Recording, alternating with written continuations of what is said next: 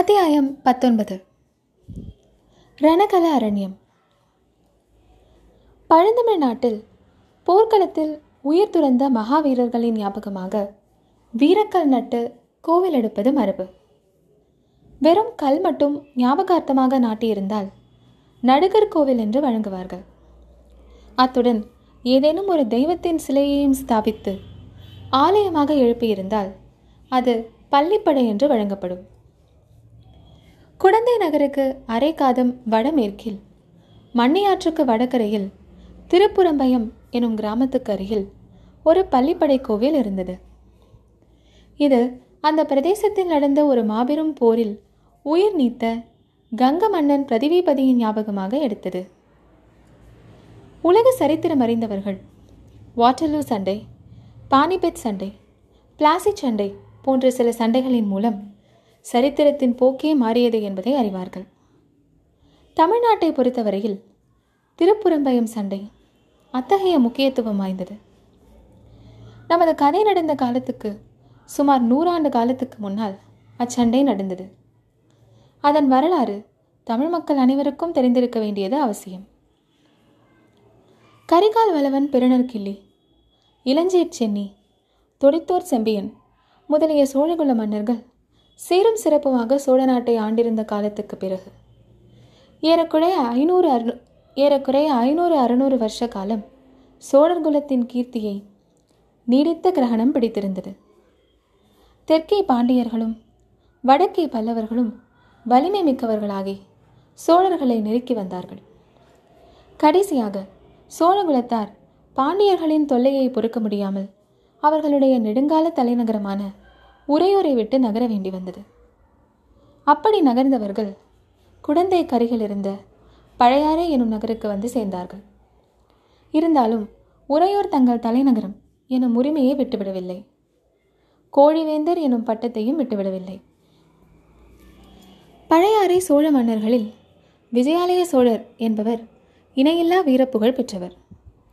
இவர் பற்பல யுத்த கலங்களில் முன்னணியில் நின்று போர் செய்து உடம்பில் தொன்னூற்றி ஆறு காயங்களை அடைந்தவர். என் கொண்ட தொன்னூற்றின் மேலும் இரு மூன்று புண்கொண்ட வெற்றி புரவலன் என்றும் புன்னூறு தன்றிரு மேனியிற் பூனாக தொன்னூறும் ஆறும் சுமந்தோனும் என்றெல்லாம் பிற்கால ஆஸ்தான புலவர்களால் பாடப்பெற்றவர். இவருடைய மகன் ஆதித்த சோழன் தந்தைக்கு இணையான பெருவீரனாக விளங்கினான். இவனும் பல போர்களில் கலந்து கொண்டு புகழ் பெற்றான் விஜயாலய சோழர் முதுமை பிராயத்தை அடைந்து மகனுக்கு பட்டம் கட்டிவிட்டு ஓய்ந்திருந்தார். அச்சமயத்தில் பாண்டியர்களுக்கும் பல்லவர்களுக்கும் பகைமை முற்றி அடிக்கடி சண்டை நடந்து கொண்டிருந்தது. அந்த காலத்து பாண்டிய மன்னனுக்கு வரகுணவர்மன் என்று பெயர். பல்லவ அரசனுக்கு அபராஜிதவர்மன் என்று பெயர். இந்த இரண்டு பேரரசர்களுக்குள் நடந்த சண்டைகள் பெரும்பாலும் சோழ நாட்டில் நடைபெற்றன. யானையும் யானையும் மோதி சண்டையிடும் போது நடுவில் அகப்பட்டு கொள்ளும் சேவல் கோழியைப் போல் சோழ நாடு அவதிப்பட்டது. சோழ நாட்டு மக்களும் துன்புற்றார்கள். எனினும் இப்போர்களை விஜயாலய சோழர் தமக்கு சாதகமாக பயன்படுத்தி கொண்டார். ஒவ்வொரு போரிலும் ஏதாவது ஒரு கட்சியில் தம்முடைய சிறிய படையுடன் போய் கலந்து கொண்டார். வெற்றி தோல்விகள் மாறி மாறி வந்தாலும் சோழ நாட்டில் போர் குணம் மிகுந்து வந்தது. காவேரி நதியிலிருந்து பல கிளை நதிகள் பிரிந்து சோழ நாட்டை வளப்படுத்துவதை யாவரும் அறிவார்கள். அக்கிளை நதிகள் யாவும் காவிரிக்கு தெற்கே பிரிகின்றன. கொள்ளிடத்திலிருந்து பிரிந்து காவிரிக்கும் கொள்ளிடத்துக்கும் நடுவில் பாயும் நதி ஒன்றே ஒன்றுதான். அதற்கு மண்ணியாறு என்று பெயர். இந்த மண்ணியாற்றின் வடகரையில் திருப்புறம்பயம் கிராமத்துக்கு அருகில் பாண்டியர்களுக்கும் பல்லவர்களுக்கும் இறுதியான பல பரீட்சை நடந்தது. இரு தரப்பிலும் படைபலம் ஏறக்குறைய சமமாக இருந்தது. பல்லவ அபராஜிதவர்மனுக்கு துணையாக கங்க நாட்டு பிரதிநிபதி வந்திருந்தான். ஆதித்த சோழனும் அபராஜிதவர்மனுடைய கட்சியில் சேர்ந்திருந்தான். பாண்டிய சைனியத்துடனும் பல்லவ சைனியத்துடனும் ஒப்பிட்டால் சோழ சைனியம் மிகச்சிறியதாகவே இருந்தது. எனினும் இம்முறை பாண்டியன் வெற்றி பெற்றால் சோழ வம்சம் அடியோடு நாசமாக நேரும் என்று ஆதித்தன் அறிந்திருந்தான். ஆகையால் பெரிய சமுத்திரத்தில் கலக்கும் காவேரி நதியைப் போல் பல்லவர்களின் மகா சைனியத்தில் தன்னுடைய சிறு படையையும் சேர்த்து கொண்டிருந்தான். காது தூரத்திற்கு காது தூரம் ரணகலம் பரவி இருந்தது.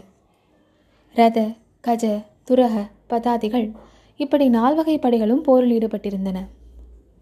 மலையோடு மலை முட்டுவதைப் போல் யானைகள் ஒன்றையொன்று தாக்கிய போது நாலா திசைகளும் அதிர்ந்தன. புயலோடு புயல் மோதுவதைப் போல் குதிரைகள் ஒன்றின் மீது ஒன்று பாய்ந்தபோது குதிரை வீரர்களின் கையில் இருந்த வேல்கள் மின்வெட்டுக்களைப் போல் பிரகாசித்தன. ரதத்தோடு ரதம் மோதி சுக்குநூறாகி திசையெல்லாம் பறந்தன. காலால் வீரர்களின் வாள்களோடு வாள்களும் வேல்களோடு வேல்களும் உராய்ந்த போது எழுந்த ஜுங்கார ஒலிகளினால் திக்கு திகாந்தங்கள் எல்லாம் நடுநடுங்கின. மூன்று நாள் இடைவிடாமல் சண்டை நடந்த பிறகு ரணகலம் முழுவதும் இரத்த கடலாக காட்சியளித்தது. அந்த கடலில் செத்த யானைகளும் குதிரைகளும் திட்டு திட்டாக கிடந்தன. உடைந்த ரதங்களின் பகுதிகள் கடலில் கவிழ்ந்த கப்பலின் பலகைகளைப் போல் மிதந்தன. இருதரப்பிலும் ஆயிரம் பதினாயிரம் வீரர்கள் உயிரிழந்து கிடந்தார்கள். மூன்று நாள் இவ்விதம் கோர யுத்தம் நடந்த பிறகு பல்லவர் சைனியத்தில் ஒரு பகுதிதான் மிஞ்சியிருந்தது. மிஞ்சியவர்களும் மிக கலைத்திருந்தார்கள் பாண்டிய நாட்டு வீர மறவர்களோ கலைப்பே அறியாத வரம் வாங்கி வந்தவர்களைப் போல் மேலும் மேலும் வந்து தாக்கினார்கள். அபராஜிதவர்மனுடைய கூடாரத்தில் மந்திர ஆலோசனை நடந்தது.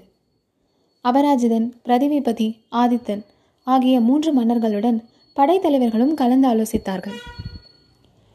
இனி எதிர்த்து நிற்க முடியாது என்றும் பின்வாங்கி கொள்ளிடத்துக்கு வடகரைக்கு சென்று விடுவதே உசிதம் என்றும் முடிவு செய்தார்கள்.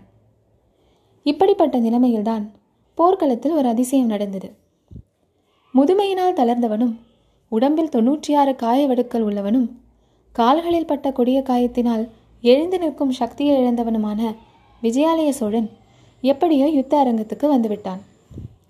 பல்லவ சைனியம் பின்வாங்கி கொள்ளிடத்திற்கு வடக்கே போய்விட்டால் சோழ நாடு மறுபடியும் நெடுங்காலம் தலையெடுக்க முடியாது என்பதை உணர்ந்திருந்த அந்த கிழச்சங்கத்தின் கர்ஜனை பல்லவர் கட்சியில் எஞ்சியிருந்த வீரர்களுக்கு புத்துயிரை அளித்தது. ஒரு யானை எனக்கு ஒரு யானை கொடுங்கள் என்றான். நமது யானைப்படை முழுவதும் அதமாகிவிட்டது. ஒன்று கூட தப்பவில்லை என்றார்கள். ஒரு குதிரை ஒரு குதிரையாவது கொண்டு வாருங்கள் என்றான். உயிருள்ள குதிரை ஒன்று கூட மிஞ்சவில்லை என்று சொன்னார்கள். சோழ நாட்டு சுத்த வீரர்கள் இருவராவது மிஞ்சி உயிரோடு இருக்கிறீர்களா? இருந்தால் வாருங்கள் என்று விஜயாலயன் அலறினான். இருவருக்கு பதிலாக இருநூறு பேர் முன்னால் வந்தார்கள். இரண்டு பேர் தோளில் வலியும் நெஞ்சில் உரமும் உள்ள இரண்டு பேர் என்னை தோல் கொடுத்து தூக்கிக் கொள்ளுங்கள். மற்றவர்கள் இரண்டு இரண்டு பேராக பின்னால் வந்து கொண்டிருங்கள். என்னை சுமக்கும் இருவர் விழுந்தால் பின்னால் வரும் இருவர் என்னை தூக்கிக் கொள்ளுங்கள் என்றான் அந்த வீராதி வீரன். அப்படியே இரண்டு வீமசேனர்கள் முன்னால் வந்து விஜயாலயனை தோளில் தூக்கிக் கொண்டார்கள். போங்கள் போர் முனைக்கு செல்லுங்கள் என்று கர்ஜித்தான். போர்க்களத்தில் ஒரு இடத்தில் இன்னமும் சண்டை நடந்து கொண்டிருந்தது. தெற்கத்தி மறவர்கள் கீழே நாட்டாரை தாக்கி பின்வாங்க செய்து கொண்டே வந்தார்கள். இருவருடைய தோள்களில் அமர்ந்த விஜயாலயன் அந்த போர் முனைக்கு சென்றான். இரண்டு கைகளிலும் இரண்டு நீண்ட வாள்களை வைத்துக்கொண்டு திருமாலின் சக்கராயுதத்தைப் போல சுழற்றி கொண்டு எதிரிகளிடையே புகுந்தான். அவனை தடுக்க யாராலும் முடியவில்லை. அவன் புகுந்து சென்ற வழியெல்லாம் இருபுறமும் பகைவர்களின் உடல்கள் குவிந்து கொண்டே இருந்தன. ஆம் இந்த அதிசயத்தை பார்ப்பதற்காக பின்வாங்கிய வீரர்கள் பலரும் முன்னால் வந்தார்கள். விஜயாலயனுடைய அமானுஷ்ய வீரத்தைக் கண்டு முதலில் சிறிது திகைத்து நின்றார்கள். பிறகு ஒருவரையொருவர் உற்சாகப்படுத்திக் கொண்டு தாங்களும் போர்முனையில் புகுந்தார்கள். அவ்வளவுதான். தேவி ஜெயலட்சுமியின் கருணை கடாட்சம் இந்த பக்கம் திரும்பிவிட்டது. பல்லவர் படைத்தலைவர்கள் பின்வாங்கி கொள்ளிடத்துக்கு வடகரை போகும் யோசனையை கைவிட்டார்கள். மூன்று வேந்தர்களும் தமக்குரிய மூலபல வீரர்கள் புடைசூழ போர்முனையில் புகுந்தார்கள். சிறிது நேரத்துக்கெல்லாம் பாண்டிய வீரர்கள் பின்வாங்க தொடங்கிவிட்டார்கள்.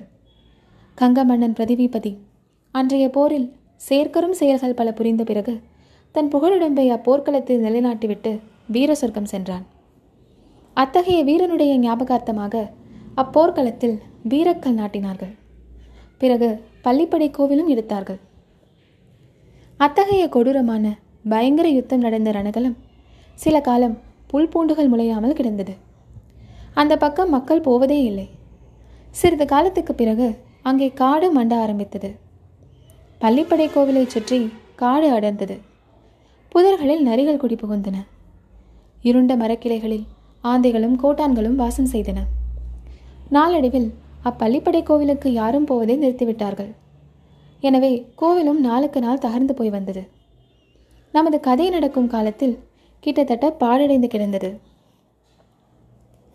இத்தகைய பாழடைந்த பள்ளிப்படை கோவிலுக்கு இருட்டுகிற நேரத்தில் நம் ஆழ்வார்க்கடியான் வந்து சேர்ந்தான்.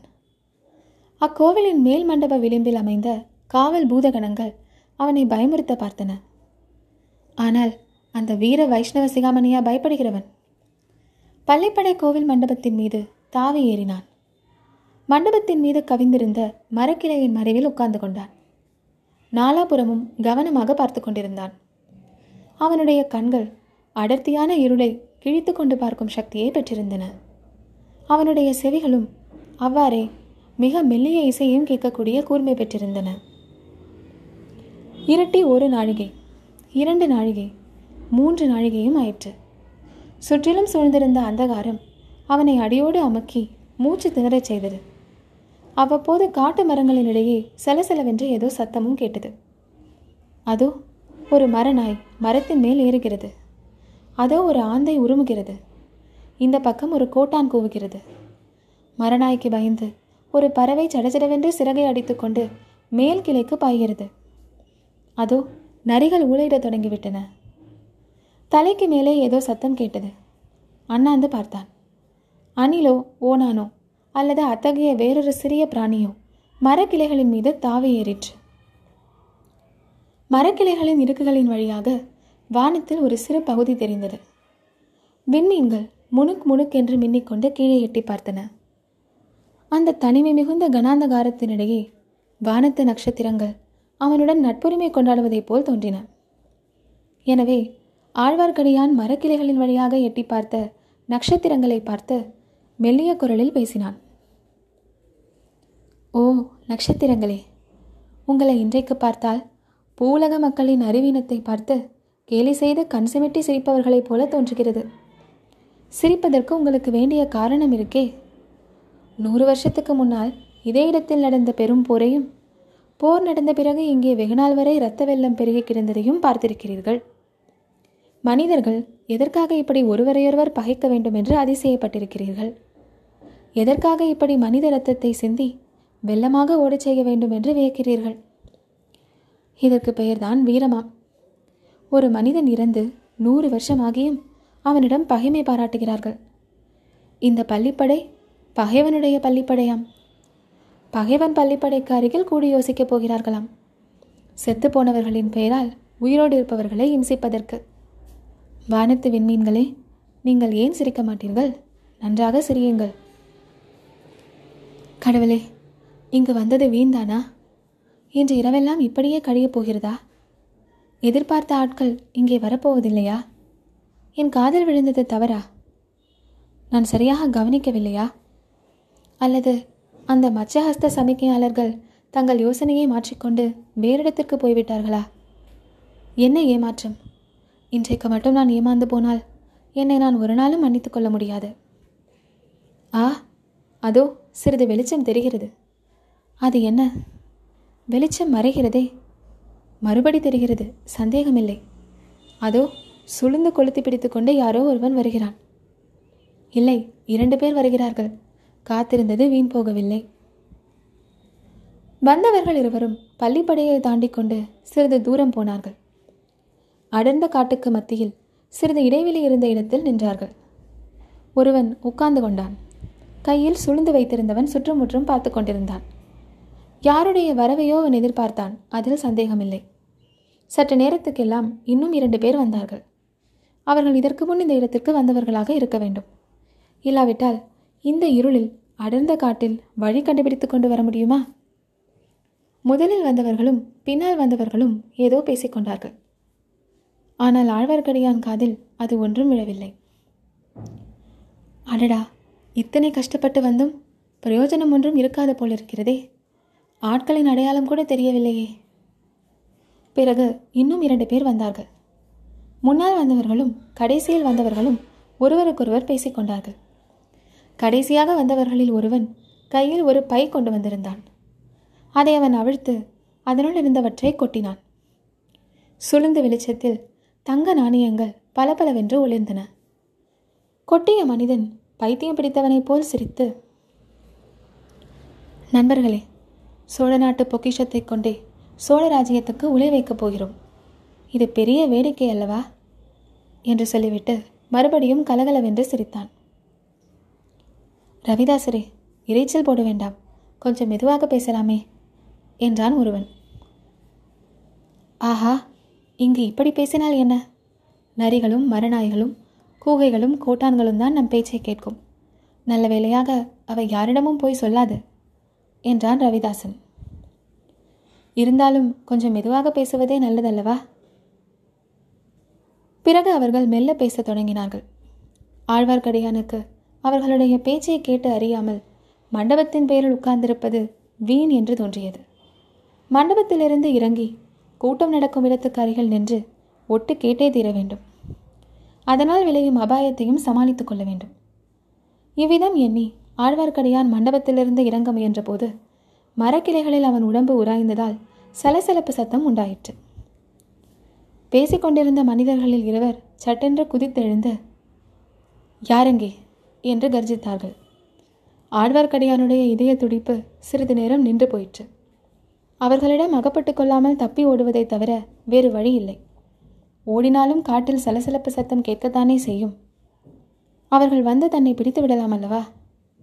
அச்சமயத்தில் கோட்டான் ஒன்று சப்பட்டையை விரித்து உயர்த்தி அடித்து கொண்டதுடன் ஊம் ஊம் என்று உரிமையது.